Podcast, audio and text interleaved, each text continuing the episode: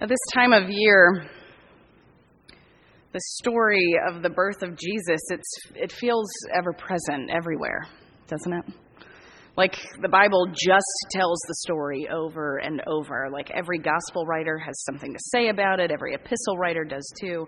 But in reality, in reality, it's only two of the gospels that describe the birth of Jesus specifically the Gospel of Luke which focuses on Mary, and the Gospel of Matthew, which focuses on Joseph. Though to be fair, Luke gives Mary much more airtime than Matthew does Joseph, but it's not a competition, and that's neither here nor there. The Gospel of Matthew begins with what seems like a rather dry opening. It begins with a genealogy.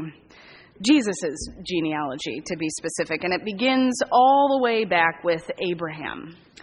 Following the patrilineal line, the genealogy lists the names of 42 men, the names of three women, and a shout out to a fourth woman, though she's not mentioned by name. And for those of you who are curious, the names of the women listed, they're Tamar, mother of Perez, and Ruth, mother of Obed, and Mary, mother of Jesus. And for good measure, the fourth woman mentioned is Bathsheba, but again, she's not mentioned by name, only by her marital status. You can go back and check that out. Verse 17 of the first chapter, though, it sums up the genealogy in this way. All the generations from Abraham to David are 14 generations, and from David to the deportation to Babylon, 14 generations, and from the deportation to Babylon to the Messiah, 14 generations. This is the patrilineal ancestry of Joseph, the patrilineal ancestry of Jesus, the Messiah. And though it speaks to the messianic identity of Jesus, it also tells us a little bit more about the initial audience to whom this gospel was written. You see, scholars believe that the Gospel of Matthew was written sometime between the years 80 and 90 in the Common Era. And it was written to an unsettled population, to a population disrupted internally. It was written to a population of faithful people, faithful people seeking to understand, seeking to reconcile traditions from which they had come to a future redefined by the experiences of Christ on earth. And the first chapter of Matthew was intended to help reconcile and reorient the community as a whole to a new way of being in the world. For a population accustomed to the genealogies of the Hebrew Bible, this generational information in Matthew is important and it provides a strong foundation to support the change that happens within Joseph as news of the Messiah entering into the world comes to light. So let's that brings us up to our text for this morning. I invite you now to turn with me to the first chapter of the Gospel of Matthew, starting with the 18th verse, and let us listen for God's word. Let us pray.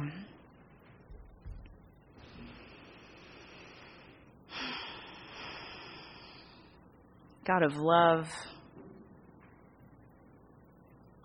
God of love, reveal yourself to us. Make yourself known.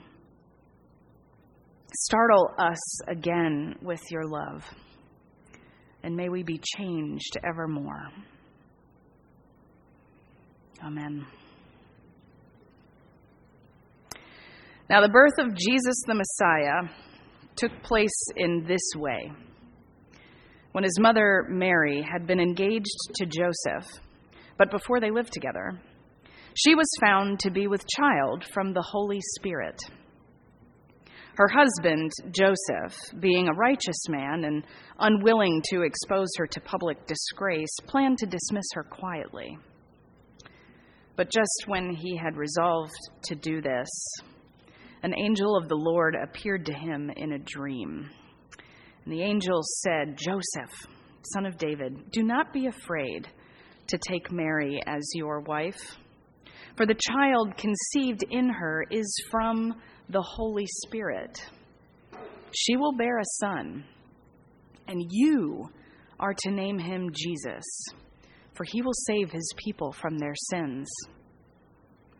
All this took place to fulfill what had been spoken by the Lord through the prophet, when the prophet said, Look, the virgin shall conceive and bear a son, and they shall name him Emmanuel, which means God is with us. When Joseph awoke from sleep, he did as the angel of the Lord commanded him.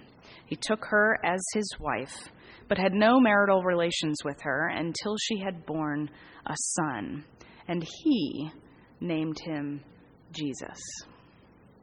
This is the word of God for the people of God. Thanks be to God. So there we have it.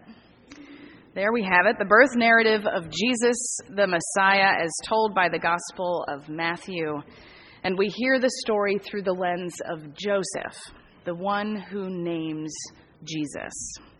By naming the child according to God's command, in effect, Joseph adopts this child as his own and this adoption into the Davidic ancestry becomes the gospel writer's way of ushering us into the mystery of the incarnation.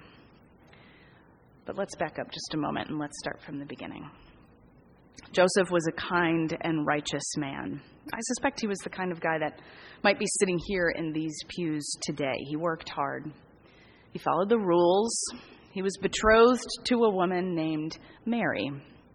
He was going about his life in an upright manner, the normal way, living up to the expectations of his family and of society.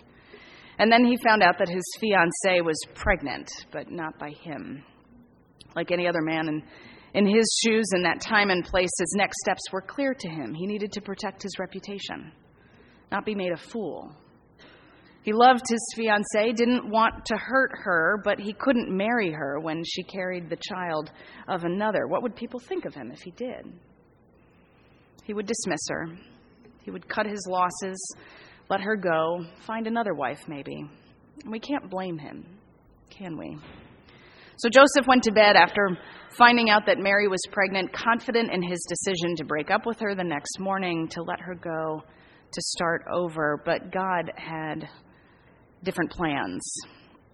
Because when Joseph was drifting off to sleep that night, an angel appeared to him. An angel appeared to him. And this is where important themes of Matthew of Matthew's gospel begin to emerge. Themes of righteousness and faithfulness and what the presence of Emmanuel, God with us, teaches us about both. You see, the angel appears to Joseph, calls him by his family name, and immediately encourages Joseph to allay his fears, to remain steadfast in his commitment to Mary. Mary has not been unfaithful. Saving face ought not be your concern, the angel explains to Joseph. This is about God. This is about God. This is about the Holy Spirit dwelling among humankind this is about the Messiah, the one who will save humanity with grace, with mercy, with love. And in this moment, in the midst of this dream, Joseph is confronted with a question. And the question being, what does righteousness really look like in the presence of God? What does righteousness really look like in the presence of God? What Joseph initially understood as the righteous course of action, it's challenged directly by the call of God to act precisely opposite to what he believed the law demanded. Just when he thought he had it all figured out according to the law, just when he determined what he needed to do to preserve Mary's life while protecting his own righteousness, Emmanuel, Emmanuel entered in and claimed that the promises of God, the promises of God will now take shape in a new creative power. And right here, right in the beginning of the gospel, we are given a new model of righteousness, a new model that is vulnerable to the Holy Spirit, a new model that's impacted by the presence of Jesus, a new model that is rooted in faithfulness to God.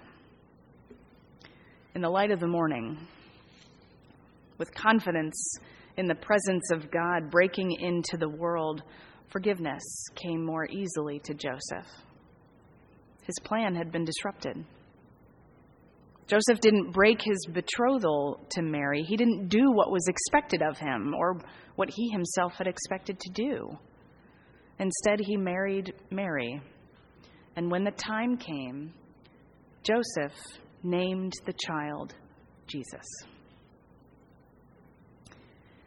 As many of you know, excuse me, Heather and I, we have a five month old bundle of joy named Lou at home. And it was around this time last year, actually, that Heather and I began to share the good news that we were pregnant with close family and friends. And one memory that stands out to me from this time last year was a conversation that I had with a close friend who is also a Christian.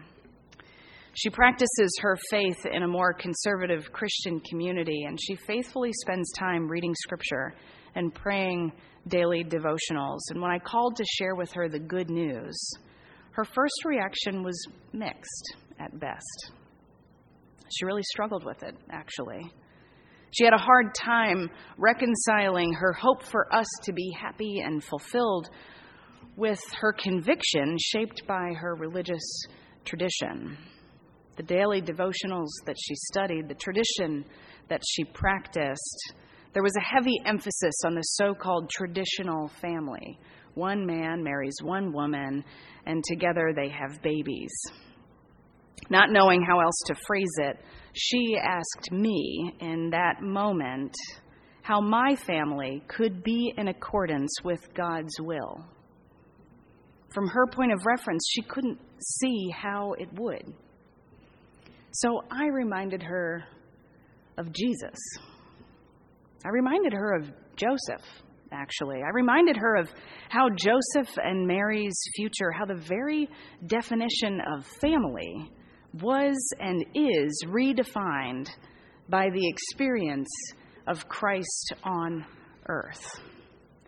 Joseph's story of how his family came into being, well, it illuminates for us just how transformative Emmanuel is for God's people the story of new life entering in reminds us that each one of us is a child of God, every single human being born into this world. The story reminds us that parents are entrusted with the care of God's children, gifted with the opportunity to raise them, to love them well, to nurture them in faith. It reminds us that families are not formed, are, that families are formed not only by DNA, but by God's creative presence. And I reminded my friend that miring oneself in the biological proofs, well, that distracts from the importance of the light of Christ entering into the world, the hope for every child, the capacity for every child to be faithful to God. Joseph's story reminds us that indeed it is possible to grow from a place of legalistic teaching, of tradition, into a future redefined by the experience of Christ on earth. If there's one thing this passage might teach us for our lives today, it is that the transformative power of Jesus is at work in the world. From the moment Joseph learned of Jesus' existence, patterns of self righteousness, patterns of blame, patterns of self protection no longer sufficed for Joseph, and they no longer suffice for us either. Joseph's initial response to hearing of Mary's pregnancy, it was to dismiss her. It was to do what seemed right and fair, even just according to the law. But Jesus interrupted the pattern that would have perpetuated brokenness. Jesus interrupted the pattern that would have perpetuated division.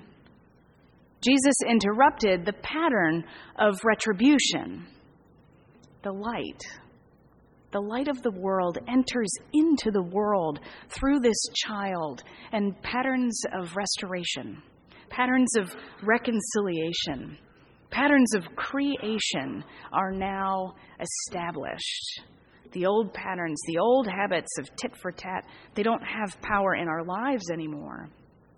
Instead, instead, we're called to live freely with grace, with mercy, with hope, with love.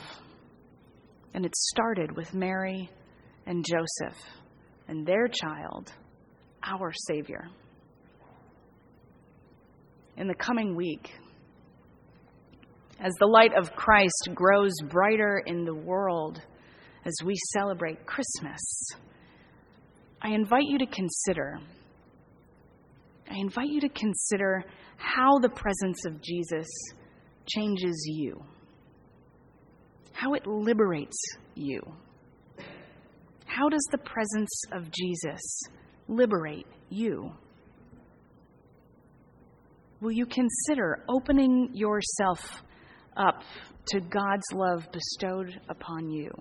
Will you open yourself up to such love? Like Joseph, might you bear witness to the light of the world? Will you take the opportunity to see the presence of God before your very eyes? Will you take the opportunity to be transformed by it? God's presence in the world through Jesus, it makes all the difference for us as people of faith and for the world. All the difference. And thanks be to God that through this child born unto all of us, we are ushered into a new future. A new future redefined by true, deep, and abiding love. A future redefined. A future redefined by the experience of Emmanuel, of God with us. Thanks be to God. Amen.